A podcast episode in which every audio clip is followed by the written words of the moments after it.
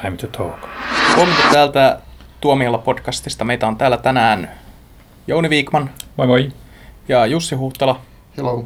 Minä olen Joona Salanen ja tällä viikolla meidän pitäisi puhua Martin Scorseseen koomikkojen kuninkaasta, joka, josta, jonka mä olen nähnyt pariin otteeseen ja josta on tulossa kovaa vauhtia yksi mun suosikki Scorsese-elokuvista. Ja mä olen ymmärtänyt, että Jouni on nähnyt tämän elokuvan aiemmin. Kyllä.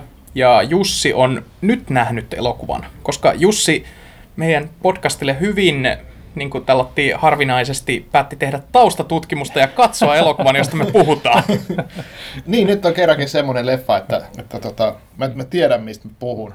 Me- Meillähän nyt on paljon syitä puhua tästä elokuvasta, ei pelkästään se, että Joonas nyt on vihdoin ja viimein tämän löytänyt. Ja siis leffahan täyttää 35 vuotta, Martin Scorsese täyttää 75 vuotta, ja sitten Jerry Lewis meni ja kuoli, niin hmm. sy- olemme huonommistakin syistä puhuneet elokuvista täällä. Kyllä, Jerry Lewis, joka muistetaan, muistetaan urastaan rakastettuna muusikkona, joka sitten meni ja heitti kaiken hukkaan naimalla serkkunsa. Juuri tämä.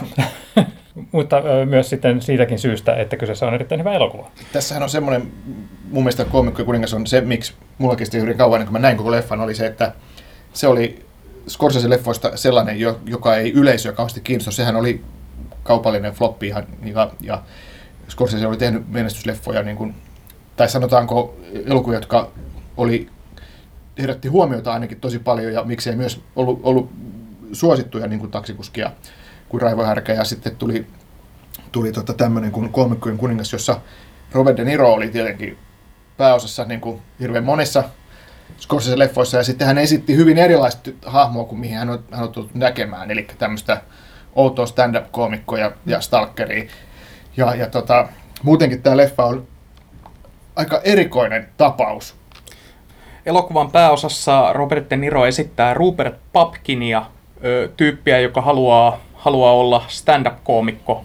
Hän haluaa olla kuuluisa oikeastaan, että hän ei halua olla koomikko, vaan hän haluaa olla kuuluisa. Ja hän on todellinen randilainen sankari. John Galtin ja Howard Roarkin tavoin myös Papkin uskoo omiin kykyihinsä, eikä pelkää tavoitella omaa onneaan, vaikka kaikki muut yrittävätkin häntä kampittaa.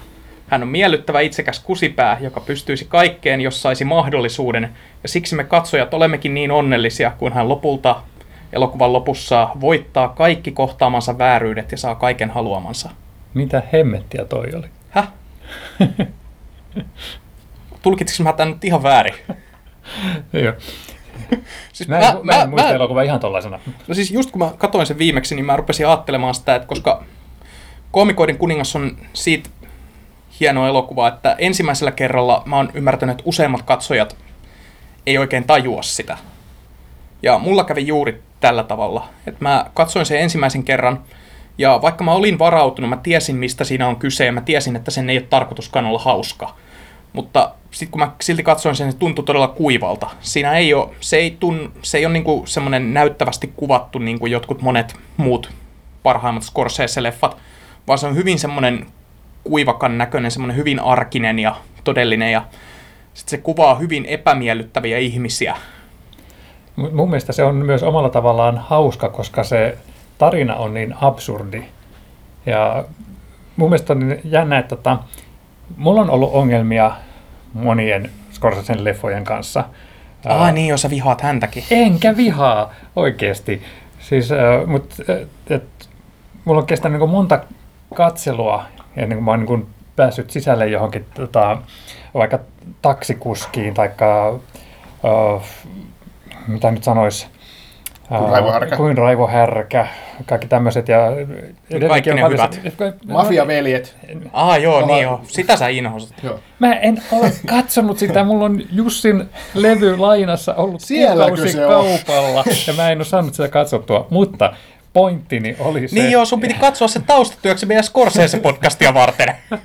Siitä on jo On- kaksi vuotta. on, on paljon semmoisia Scorsesen leffoja, mitä mä olen niin kuin arvostanut. Mä niin ymmärrän, että tämä on hyvä elokuva, hyvin tehty elokuva, mutta se ei ole sillä samalla tavalla niin kuin koskettanut mua. Mutta et, äh, kuin Raivo Härkä, Kristuksen viimeinen kiusaus, niin ne on ollut semmoisia, mitkä niin kuin heti kolahtanut ihan totaalisesti, niin siinä mielessä toi niin mulle hyvin erilainen Scorsese-leffa ja, ja se on mun mielestä niin kuin jännä, että mä en silloin aikoinaan, tota, kun mä sen näin, niin tajunnut, että kuinka hyvin se kestäisi aikaa. Että sehän on edelleen niin hemmetin moderni juttu tämmöistä tyypistä, joka on niin valmis tekemään mitä tahansa sen pienen, pienen kuuluisuuden hetken takia. Hmm. Että, että suomalaiset voisi tietysti myös ajatella, että se on niin moderni siinä mielessä, että se otti niin tämän stand-upin niin lähtökohdaksi, mutta Jenkeissä stand-up-tyypit on ollut kuuluisuuksia ja ikuisuuksia, he on tehnyt hmm. elokuvia sun muita. Mutta tota... ja, niin kuin mä tuossa aiemmin jo sanoin, niin mun mielestä stand-up on tämän asian kannalta loppujen lopuksi täysin ö, asian kuulumatonta, koska se loppujen lopuksi ei ole se asia, mistä Papkin on kiinnostunut. Papkin, Papkinin, tämän Robert De Niron hahmon unelma on olla ö, ihminen, jota kaikki ihailevat hänen, mutta hän, hän ei ole hauska. Ja se on juuri se tämän elokuvan tavallaan se, miksi se tuntuu aluksi, kun sitä katsoo niin traagiselta, koska sä ajattelet, että se on vähän tämmöinen ressukka. Se on yli kolmekymppinen tyyppi, joka asuu äitinsä luona ja joka, jolla Ai on näitä... Asuuko? Niin, aivan, jo. Jolla on näitä pahvikavereita siellä huoneessa ja se esittää siellä, että se on talk show vieraana ja kaikki nauraa hänen vitseilleen. Se on just tämmöinen säälittävä hahmo, joka niin kuin, leikkii ja kuvittelee itsestään suuria, mutta kun hän ei vaan saa mahdollisuutta. Mun mielestä tämä stand-up-juttu siinä on kyllä sitä, koska se, kuten mainitsitte, niin se tavallaan johtaa harhaan ajattelemaan komediaa ja odottamaan jotain komediaa. Ja sitten suuri osa tätä leffan viehätyksestä tulee just tästä ristiriidasta, että se ei mitenkään olekaan tämmöinen niin vitsejä laukuva komedia, vaan se on itse asiassa niin kuin hyvin traaginen leffa. Niin sehän on tosiaan, kyllähän se pintapuoliskaisuudella on komedia, mutta se ei ole semmoinen komedia, että se naurettaisi ääneen. Eli se on, se on se, huumori on aika mustaa ja kyllähän se stand-up-maailma ja se, se ikään kuin koomisuushan tässä on y- yksi niin kuin teema, mutta onhan se loppujen lopuksi myös aika vakava elokuva, että se koomisuus on siinä on aika mustaa. Se on, ja, ja tota... En mä tiedä siitä koomisuuden. Älä keskeytä. Niin, kerro vaan. En mä tiedä siitä koomisuudesta, kun mun mielestä se on enemmän satiiria. Sitä ei ole, mun mielestä se huumori kumpuaa siinä just siitä, että nämä tilanteet ei ole hauskoja. Ne on hyvin todellisia. Niin, ne on ahdistavia. Niin, se on, se on semmoinen hyvin hyvin semmoinen arkirealistinen niin, elokuva. Varmaan varma siksi tämä elokuva ei menestynyt, koska tämä on semmoinen, että ihmiset ajattelee, että okay, siinä on Jerry Lewis ja sitten okei, okay, Robert De Niro esittää jotain koomikkoa, mutta tämä on niin kuin jollain lailla hauska elokuva, mutta sehän ei ole semmoinen niin kuin suuren yleisön hauska elokuva ollenkaan. Että se komedia on siinä niin outoa, että se, ei, se, ei niin kuin me, se, se, se, vaat, se on vaativa elokuva siinä mielessä, että se, sitä ei niin kuin noin vaan niin kuin sulata ja, ja se ei ole semmoinen ääneen arvottavan hauska. Mutta tota, mulla olisi tästä elokuvasta itse asiassa tota, kerrottavaa, koska mä kaivoin esiin kirjan, joka mulla on hyllyssä, jossa, jossa on paljon kiinnostavia juttuja, eli Robin Woodin Hollywood Vietnamista Reaganiin. Tämä on loistava kirja. Robin Wood on tämmöinen Amerikan Peter von Bach, joka tunnetaan niin kuin, paitsi Hitchcock-asiantuntijana myös sitten 70-80-luvun leffojen, leffon asiantuntijana. Hän on kirjoittanut paljon Scorsesesta myös. Ja tässä kirjassa on kiinnostavia teorioita, joista kerron kohta, mutta mitä se on haluaisin tähän väliin? Mä, mä, mä vaan haluaisin, Jonas, protestoida tätä, että täällä on niin ruvettu nyt katsomaan leffoja, luetaan vielä niin kuin hakuteoksia, niin tämä menee niin ihan, ihan liian proks tämä meidän meininki verrattuna normaaliin. Joo, siis odotukset kasvaa. Älä tee tätä toista, Jussi. mä en tee tätä toista, joo, mä lupaan, mutta että nyt... Mutta Halu, on... Haluatko tosiaan valmentaa meidän kuuntelijoita pettymykseen? niin, niin tässä on siis, Robin Wood oli siis tämä amerikkalainen kriitikko, joka on jo edesmennyt ja hän on kirjoittanut tosi paljon De Palmasta, Scorsesesta ja Hitchcockista, mutta että se mikä tota, hän, miten hän näkee tämän, tämän leffan, niin on tosi kiinnostavaa, että hän näkee sen tämmöisenä niin kuin kommenttina patriarkaalisesta yhteiskunnasta. Eli tämä, käytännössä tämä kertoo perheestä, tämä elokuva. Ja tämä Robin Woodin näkemys on aika kiinnostava siinä mielessä, että, että kun rupeat katsomaan näitä huomioita, mitä, mitä tota, tällä Robin Woodilla on, niin ne löytyy kyllä siitä kaikki. Eli tämä on kyse isäkeskeisestä perheestä tämä, tässä elokuvassa. Eli se elokuvan isä on tämä Jerry Lewis, poika on Robert Papkin, äiti on tietysti tämä äiti, josta Joni sanoi, että onko se vai eikö sitä ole, jo, äiti, jonka ääni vaan kuuluu. Ja sitten tämä, tämä tota, toinen naispuolinen fani, sekopäinen fani, on, on ikään kuin perheen tytär. Ja nä, tätä kautta sitten päästään tämmöiseen yhteiskunnan ikään kuin perhekritiikkiin ja, ja näkemys siitä, millainen on amerikkalainen tai minkä tahansa isä, isän johtama perhe, perhe tota, yhteisö. Pitäisikö jonkun tässä vaiheessa selostaa tämän leffan juoni, koska jotkut kuuntelijat saattaa niin kuin ihan vaan kuunnella meidän podcasteja, eikä välttämättä katso näitä elokuvia, mistä me puhutaan. No, se, Robert De Niron tota, hahmo on tämmöinen äh, häiriintynyt stalker, joka ihailee tätä Jerry Lewisin esittämää suosittua talk show-vetäjää, stand-up-koomikkoa. Jerry Langfordia. Kyllä, Kyllä. Ja, niin. ja, ja, ja sitten tätä, äh, hänellä on just tämmöinen niin kuin ajalta ennen idolsia fiilis, että hän osaa tämän homman, että, että tota, äh, voin odottaa, että joku hänet löytäisi, vaikka välttämättä niin ei mitään kuitenkaan osaakaan. Mm.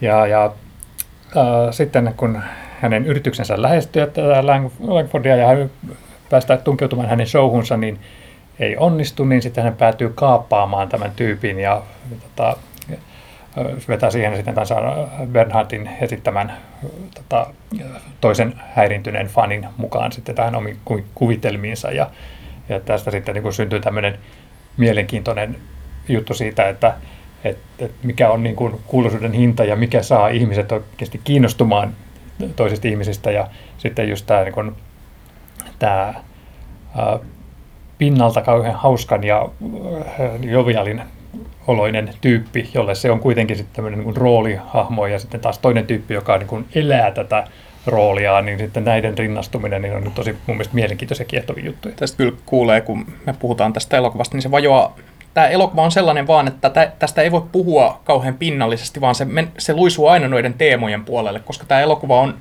siellä tämän leffan tämä varsinainen sisältö löytyy, että se on siellä rivien välissä. Tai ehkä mä vaan en osaa. Niin. niin. Ja yhteisö löytyy myös taksikuski elokuva. Eli jos ajattelet, että joku on sanonut, että tässä on tietysti Robert De Niro pääosassa ja elokuva, elokuva loppupuolella se muuttuu ikään kuin samantyyppiseksi kuin taksikuski, vaikka tietysti ihan omalla laillaan. Niin sä puhut tästä sävyvaihdoksesta. Niin, sävyvaihdoksesta ja mitä siinä loppu, loppupuolella tapahtuu. Niin. No. Laitetaan tähän kohtaan spoilerivaroitus. Niin, niin siinä... You talking to me? Joo, taksikuskihan loppuu siis sillä tavalla, että ö, Deniron hahmo vaikuttaa siltä, että nyt se kuolee, mutta sitten käykin ilmi, että hänestä onkin tullut sankari, että hän tappoi gangsterit ja pelasti tämmöisen pikkutytön bordellista ja hän on nyt kaikkien rakastama tämmöinen kansansankari. Ja tässä elokuvassa on hyvin häiritsevällä tavalla samanlainen loppuratkaisu, että Rupert Papkin kidnappaa ö, Jerry Langfordin ja kiristää häntä päästämään hänet esiintymään ohjelmaansa. Ja hän onnistuu, ja tämän esiintymisen takia Papkinista tulee sairaan suosittu, ja vankilassa ollessaan hän kirjoittaa, tai haamu kirjoittaa oma elämän kerran, ja sitten palaa takaisin lavoille voittoisana Vai ja palaako? menestyksekkäänä. Joo, niin, niin, se, sehän siinä on juuri, että samalla tavalla kuin taksikuskissa se, siinä ei oikein ole selvyyttä, että onko tämä loppu harhaa vai todellisuutta, koska se tuntuu niin erilaiselta verrattuna siihen yleiseen sävyyn. Joo. Ja tota, mun mielestä tämä on just niin kuin taksikuski ja koomikko ja kuningas niin on tavallaan niin kuin saman kolikon kaksi eri puolta, että, että, että ei pelkästään sen takia, että tuota, toisessa tämä De Niro on tällainen niin kuin rasvaprosentiton tyyppi ja toisessa sitten tämmöinen vähän niin kuin domestikoituneempi keskiluokkainen tyyppi, vaan, vaan myös sit sen takia, että niin kuin molemmat elää semmoisessa niin omassa maailmassaan, että niin kuin me tiedetään, että tuommoiset tyyppiä varmasti on tuolla kadulla vaeltelee ihmisiä, jotka niin kuin on potentiaalisesti pelottavia ja vaarallisia tyyppejä, niin kuin tämä taksikuskin hahmo, ja sitten on myös tämmöisiä ihmisiä, jotka niin oikeasti kuvittelee, että heidän paikkansa on siellä valokeilassa, niin kuin oli tässä tota, komikkojen kuninkaassa. Mm.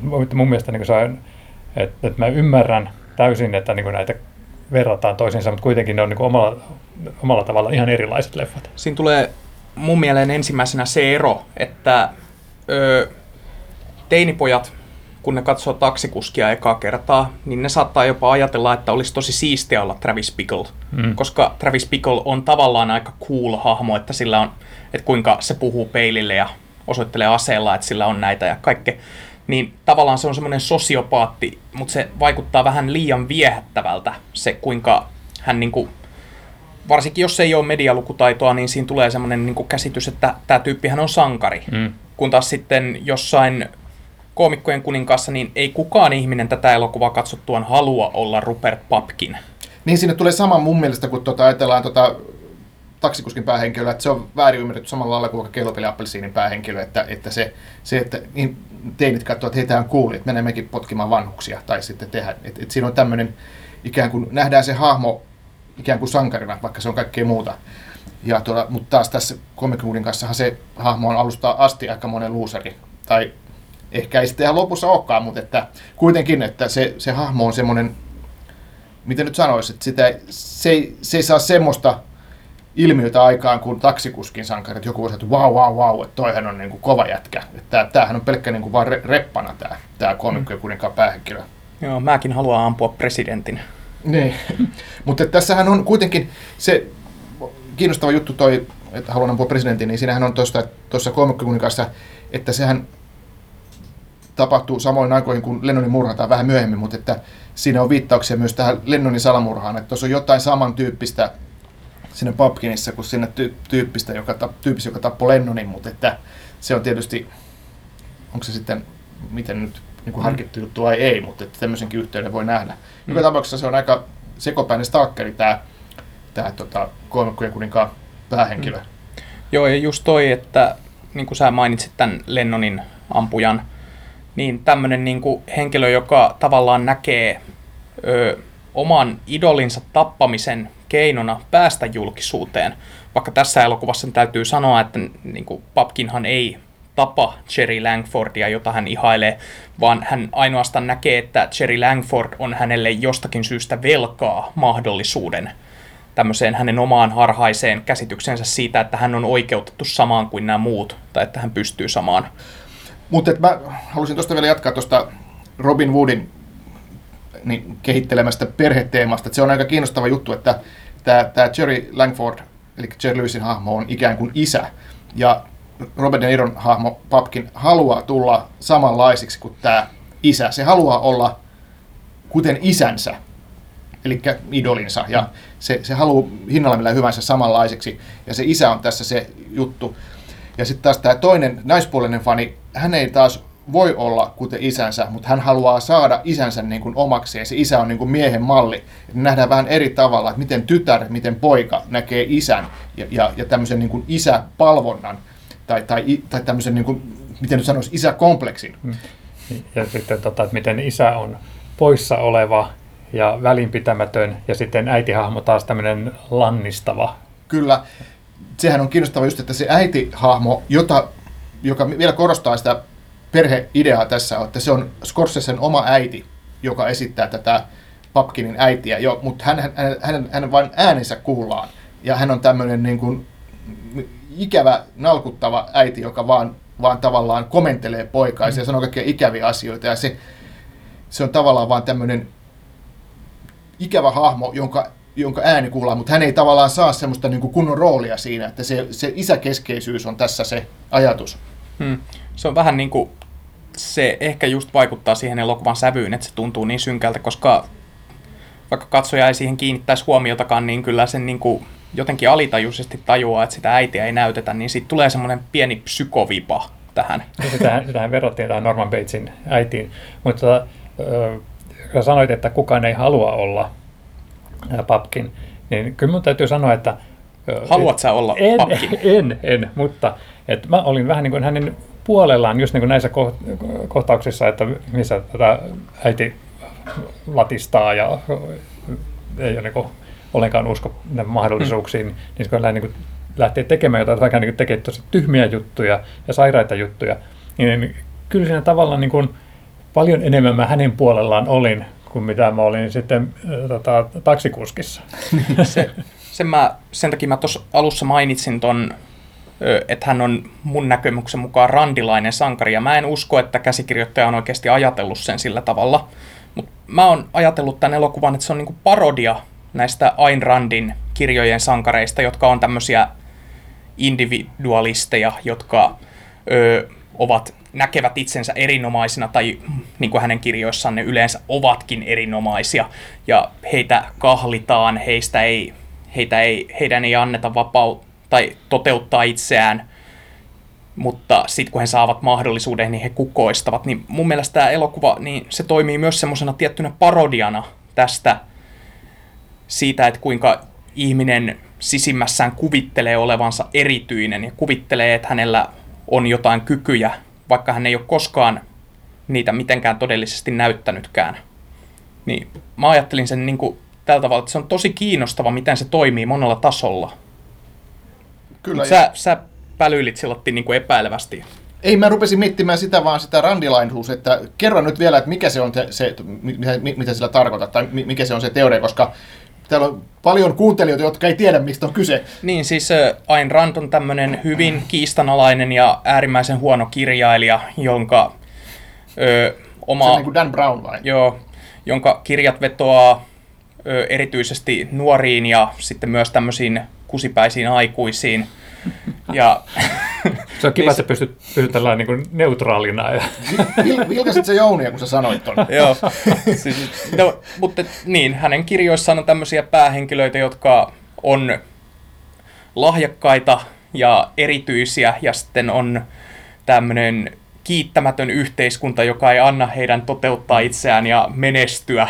Ja tähän, sen takia Atlas, vet... Atlas Shrugged on se hänen kuuluisin äh, kirjansa kai, ainakin, ja ainakaan mä muistan nimeltä, niin ja siinähän sehän kertoo just tota, että äh, maailmasta häviää nämä äh, visuaal, visionäärit, yrityspomot, ja sen, takia tietysti maailma menee ihan sekaisin, koska eihän tällainen, hänen niin kuin ajatusmaailmansa on just sitä, että, että, että, että, että rahvas on tyhmää laumaa ja on sitten tämmöisiä tiettyjä yksilöitä, joiden pitää vaan antaa tehdä mitä ne haluaa, riippumatta siitä, mitkä olisi seuraukset. Niin, joo, semmoista, joo, niin kuin koska se, silloin seuraukset on hyviä. Joo, ja tavallaan niin kuin munkin olisi helpompi ymmärtää tuota ajatusmaailmaa, ellei, jos hän olisi niin kuin vaan kirjoittanut fiktiota, mutta kun hän oikeasti niin kuin yritti muotoilla sen joksikin filosofiaksi, filosofiaksi jota ihmiset vielä kaiken lisäksi ottaa ihan täysin tosissaan, niin. koska sehän on juuri niin kuin joku koomikko sen on sanonut, että se on randilainen elämänfilosofia oikeuttaa kusipäisyyden.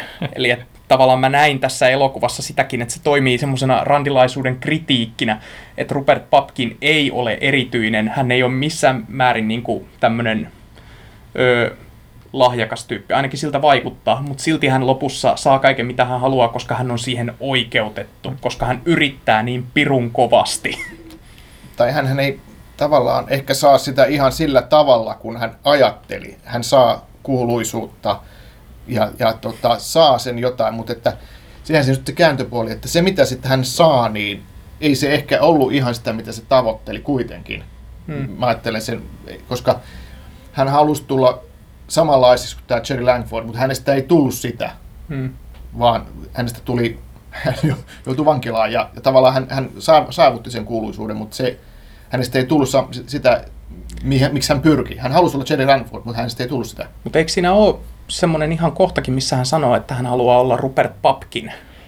Mä taas mietin sitä kohtaa siinä tota, hänen stand-up-rutiinissaan, kun hän, hän tunnustaa tämän rikoksensa ja sitten porukka nauraa sille vitsinä ja hän sit, siitä on vähän aikaa, kun mä olen nähnyt tämän leffan. Joo, siinä on tämä lopun pitkä stand-up-jakso. Niin, hän sanoo, että, että, että, niin että nauratte mulla nyt, ja mutta tota, huomenna niin että pidätte mua hulluna, mutta mä niin kuin, tein sen, mitä mä halusin. Tai mm. tällaista. Että siinä mielessä mun mielestä niin kuin, hän sai kyllä sen, mitä hän niin kuin, halusi, mutta...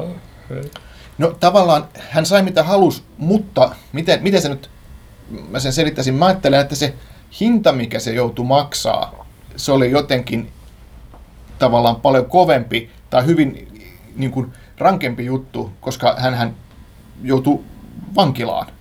Ja, ja se oli se, että Jerry Langford ei ole tarvinnut tehdä semmoista, että siinä oli, se kohtalo oli jotenkin karumpi ja se, se, siitä, ei tullut, se, siitä ei tullut semmoista niin kuin tietä tähtiä siitä, kun, miksi hän oli ehkä toivonut sen menevä. Niin, kun mä, mä näen sen eri tavalla, että kyllä mä ymmärrän Jussi, että sen voi tulkita noinkin, mutta mä näen sen ihan niin, että hän, että ö, Papkin sai mitä halusi.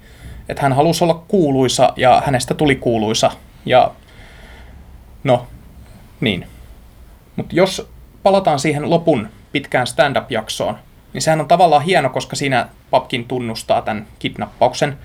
Ja se on yhdellä pitkällä otolla tehty. Ja sitten tämä, että kun Papkin kertoo näitä hänen vitsejään, niin sitten sä jossain vaiheessa alat sitä tajuta, että kun hän puhuu perheestään ja äidistä ja kaikesta niin kuin hyväksi tai pahoinpitelyistä ja kiusaamisesta ja muusta, niin sitten alkaa tajuta, että Papkinhan ei vitsaile. Se ei vitsaile, ja se on just sitä samaa perheteemaa, mistä Robin Wood puhuu, että hän esimerkiksi mainitsee äitinsä ja väittää, että äiti on kuollut yhdeksän vuotta sitten. Se heittää tämmöisen vitsin siitä kuolleesta äidistään. Ja, tota, ja onko se edes kuollut? Mutta kuitenkin, että hän sanoo äitinsä ole, olleen kuollut. Ja se, siinä on yksi perhe, perheviittaus lisää, niin kuin tosi selkeä perheviittaus lisää siinä, siinä, tota, siinä stand-up-pätkässä. Hmm. Joo, mutta just tollattiin, että siinä tulee niinku tämmöisiä traagisia yksityiskohtia esiin, ja se hahmo, se on tavallaan niinku sille, että tässä elokuvan lopussa tämä Papkinin hahmo näytetään vihdoin sellaisena kuin hän on, mutta sitten se tavallaan niin kuin auttaa hänet pääsemään tähtiin. Mm. Hän, on, hän on täysin avoin. Hän ei ole hauska, vaan hän on täysin avoin ja ihmiset nauraa hänelle tai hänen epäonnistumisilleen, mutta se juuri on niin kuin se, mikä tekee hänestä hauskan. Ja se, on, se on traagista. Katsojat mm. ei naura Papkinille siinä kohtaa enää, koska katsojat tietää, tuntee sen hahmon eri tavalla. Tämä, tämä on tosi outo podcast, e, e, muutenkin kuin sen takia, että täällä on nyt yksi tyyppi, joka on oikeasti valmistautunut aiheeseen, koska niin kuin, mm, ja tuonut tuommoisen kirjan tänne. niin, niin, niin tota, et, et, mä, mä sain niin uusia näkökulmia tuohon leffaan. Mä niin rupesin pohtimaan sitä, että, et, kun Jussi otti esille tämän perheteeman ja että siinä on tämä isähahmo ja äitihahmo, ja sitten kun tosiaan niin mainitsit, että, että kun hän on elänyt mielikuvitusmaailmassa, mutta sitten tässä hänen stand-up-rutiinissaan hän puhuu totta ilmeisesti, todennäköisesti ehkä, ainakin osittain. Mä rupesin että voiko sitä ajatella myös sitten semmoisena terapeuttisena hetkenä, että tota, hän olisikin itse asiassa niin kuin jo vähän parempi ihminen sitten siinä loppuvaiheessa ainakin järkevämpi ja koherentimpi. Hmm. No siinä mielessä ainakin, että, että hän on niin kuin saavuttanut tai saavuttamaisillaan sitä, mihin hän pyrkii. Että ehkä se, että onko se sitten parempi ihminen, hmm. mutta että ainakin hän on niin kuin jotenkin päässyt, päässyt tuota tiettyyn pisteeseen tai se, saavuttanut, tai on saavuttamaisillaan sen pisteen, mihin hän pyrki. Hmm. Mä haluaisin vielä puhua tästä Jerry Lewisesta tässä elokuvassa. Niin öö, mä satuin katselemaan YouTubesta näitä Jerry Lewisen haastatteluklippejä, joista, joissa hän puhuu tästä elokuvasta. Niin tiedättekö minkä takia hahmon nimi on Jerry Langford, koska sehän ei ollut sitä alkuperäisessä käsikirjoituksessa, vaan se oli Jerry Lewisen oma ehdotus, että hahmon nimi vaihdetaan. Tämä okay. oli mun mielestä aika kiinnostava trivia. Niin no ainakin tähän se halusi, halusi siis ilmeisesti, että se muistuttaa sen omaa nimeä. Joo. Mutta miksi? Jo. Syy oli se, että koska siinä on se kohtaus, missä Jerry Langford kävelee New Yorkin katuja ja ihmiset moikkailee häntä ja muuta ja hän on tosi vaivautunut, koska hän ei tunne ketään näistä, vaan kuuluisuus on hänelle tämä kirous. Niin siinä kohtauksessa niin Jerry Lewis ehdotti Scorseselle, että vaihdetaan hahmon etunimeksi Jerry, koska sitten ne voi vaan kuvata New Yorkin kaduilla kävellä ja ihmiset moikkaa hänelle, koska niin kuulemma oikeasti tapahtuu. Ja ne, se on niinku, se on jotenkin, kun sitä miettii, niin sehän on täysin järkevää, että ne ihmiset, jotka hänelle moikkailee, ei ne ole missään studiossa, vaan se on oikeasti kadulla kuvattu ja ne ihmiset oikeasti näkee Jerry Lewiksen, niin ne moikkaa sille. Mm. Joo, toi on jännä, jännä havainto ja toimii Sä varmasti. vaikuta vaikuttuneelta. Ei kun uskon kyllä tuo jutu ja vaikuttaa siis just siltä, että toihan on helppo, että ei tarvitse niiden tavallaan niiden ö, avustajien ei tarvitse näytellä. Mm. Ne voi, ne voi oikeasti olla, niin kuin, ne voi olla luonnollisia reaktioita. Hei, tuossa on Jerry. Hmm. Sitten mä aloin ajatella tätä toista juttua, tai nyt itse asiassa aloin. Kun siinä tulee tämä kohtaus samassa, kun Louis kävelee sitä katua pitkin Jerry Langfordina, niin se joku nainen, joka on puhelimessa, ö, pysäyttää hänet ja sanoo, että sä oot Jerry Langford, että sano jotain mun pojalle, hän on puhelimessa, Joo. hän on sairas. Ja sitten Jerry Langford sanoo, että ei hän oikeasti nyt pysty, että hänellä on kiire. Ja sitten tämä nainen sanoo hänelle, mä toivon, että sä saat syövän. Kyllä, joo. Niin sehän oli kans asia, jonka Louis pyysi itse Scorsesea laittamaan käsikirjoitukseen, koska sekin on asia, joka tapahtui Louikselle oikeasti, että hän oli Las Vegasissa keikalla ja hänen piti mennä lavalle, kun musiikki alkaa, tai rynnätä lavalle, ja sitten joku nainen oli puhelimessa ja sanoi, että hänen poika on sairaana tuolla yläkerrassa, että voisit sä sanoa sille jonkun pari sanaa, että hän on suuri fani. Ja sitten Louis sanoi, että hei, musiikki alkaa ihan kohta, että hän ei nytten pysty. Ja sitten tämä nainen oli oikeasti sanonut hänelle, että mä toivon, että sä saat syövän. Niin. Joo, Jerry Lewis on varmaan semmoinen tyyppi, se tietää nämä julkisuuden kirjoitti. Siinä mielessä se oli hyvä valinta tuohon rooliin. Ja mielestä se oli aika mahtava se roolisuoritus, kun ajattelee, että millainen on Jerry Lewisin tämä, tämä 60-luvun leffojen se Jerry. Sehän on semmoinen tosi pöljäkoomikko kuminaama, tekee semmoisia niinku, Slapstickia. Niinku, slapstickia, hassutteluhuumoria, mm. niinku, niinku tota, Amerikan Spede tai joku tämmöinen. Niinku. Mm. Ainoastaan ranskalaiset arvosti häntä. niin, niin, niin se, että sitten tämä roolihahmo, tämä Jerry tässä Scorsese-leffassa, että hänhän on, vaikka hän on koomikko, hän on tosi vakava ja tämmöinen, tämmöinen miten nyt sanoisi, hy, hyvin tämmöinen, ei, ei, ei tota, vähäileisesti näyttelevä, Kuiva. näyttelevä kuivakkaisuus ja semmoinen, että ei, ei tuo tavallaan niin kuin itseään esiin millään niin kuin tämä roolihahmo, että semmoinen hyvin, hyvin tota, tietyllä tavalla rehellinen ja vaatimaton hahmo omalla laillaan ja, ja kaikkea muuta niin kuin ulkoisesti kuin mitä se Jerry Lewis niin kuin oli näissä omissa aikaisemmissa hittileffoissaan. Joo, ja sitten on näitä niin kuin, kohtauksia, missä hän koettaa kun ne on soittamassa sinne TV-pomoille, että hänet on nyt kidnappattu, niin nehän, ei, nehän lyö luurin korvaan, että se on joku imitaattori, että ei se ole oikea Jerry Langford.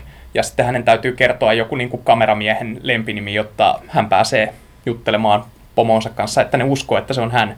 Niin tavallaan siinä tulee niin kuin tämä, kun Papkin ihannoi julkisuutta ja hänellä on tämmöinen hyvin ö, viihteen kautta saatu vääristynyt kuva siitä, millaista on olla julkis, kun taas sitten tälle, ö, pa, tälle Langfordille tämä koko julkisuus on täys kirous. Ja se on mun mielestä todella kiinnostavaa, että kuinka siihen on ujutettu näitä juttuja Luiksen omasta elämästä, niin kuinka siitä tavallaan niin kuin, se, tunt, se, hänen ei niin kuin tarvitse näytellä, vaan se tuntuu hyvin aidolta se, kuinka hirveätä julkis, julkiksena oleminen on. Kun hän tulee kotiin töistä, niin sitten saman tien siellä on puhelimessa joku häiriintynyt fani, puhumassa siitä, että miksi sä heitit mut ulos autosta. Hmm. Tota, miten Jussi, kun sä oot just katsonut tämän leffan, joka on valmistunut vuonna 1982, eli 35 vuotta sitten, niin, niin Luitko sä tuon vuosiluvun papereista? Minä säkin mä, valmistautunut? Minä, minä muistaakseni alussa mainitsin, että tämä on 35 vuotta tästä elokuvan ilmestymistä, niin, niin, niin tota, tuntuuko se kasarileffalta?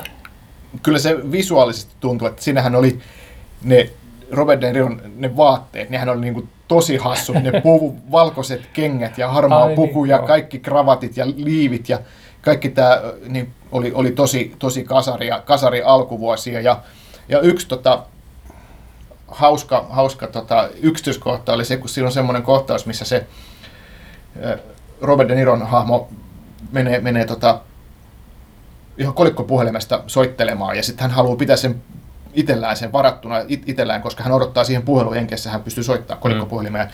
Niin sitten siihen tulee jotain sivuhahmoja tai tämmöisiä niin häiriköi, häiriköijä tai tyyppejä, jotka haluaa puhua sen puhelimessa. Yksi niistä on Clashin kitaristi Mick Jones cameo-roolissa. Sekin on hyvin kasari alkua.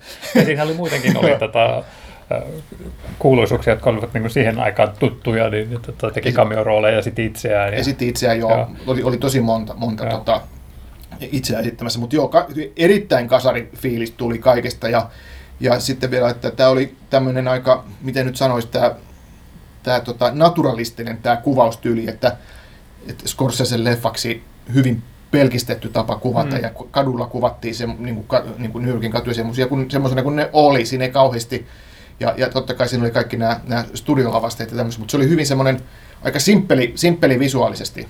Tässä kirjassa Scorsese on Scorsese, niin siinähän Scors, Martin Scorsese sanoo, että hän halusi, että sen elokuvan pitää näyttää raaalta.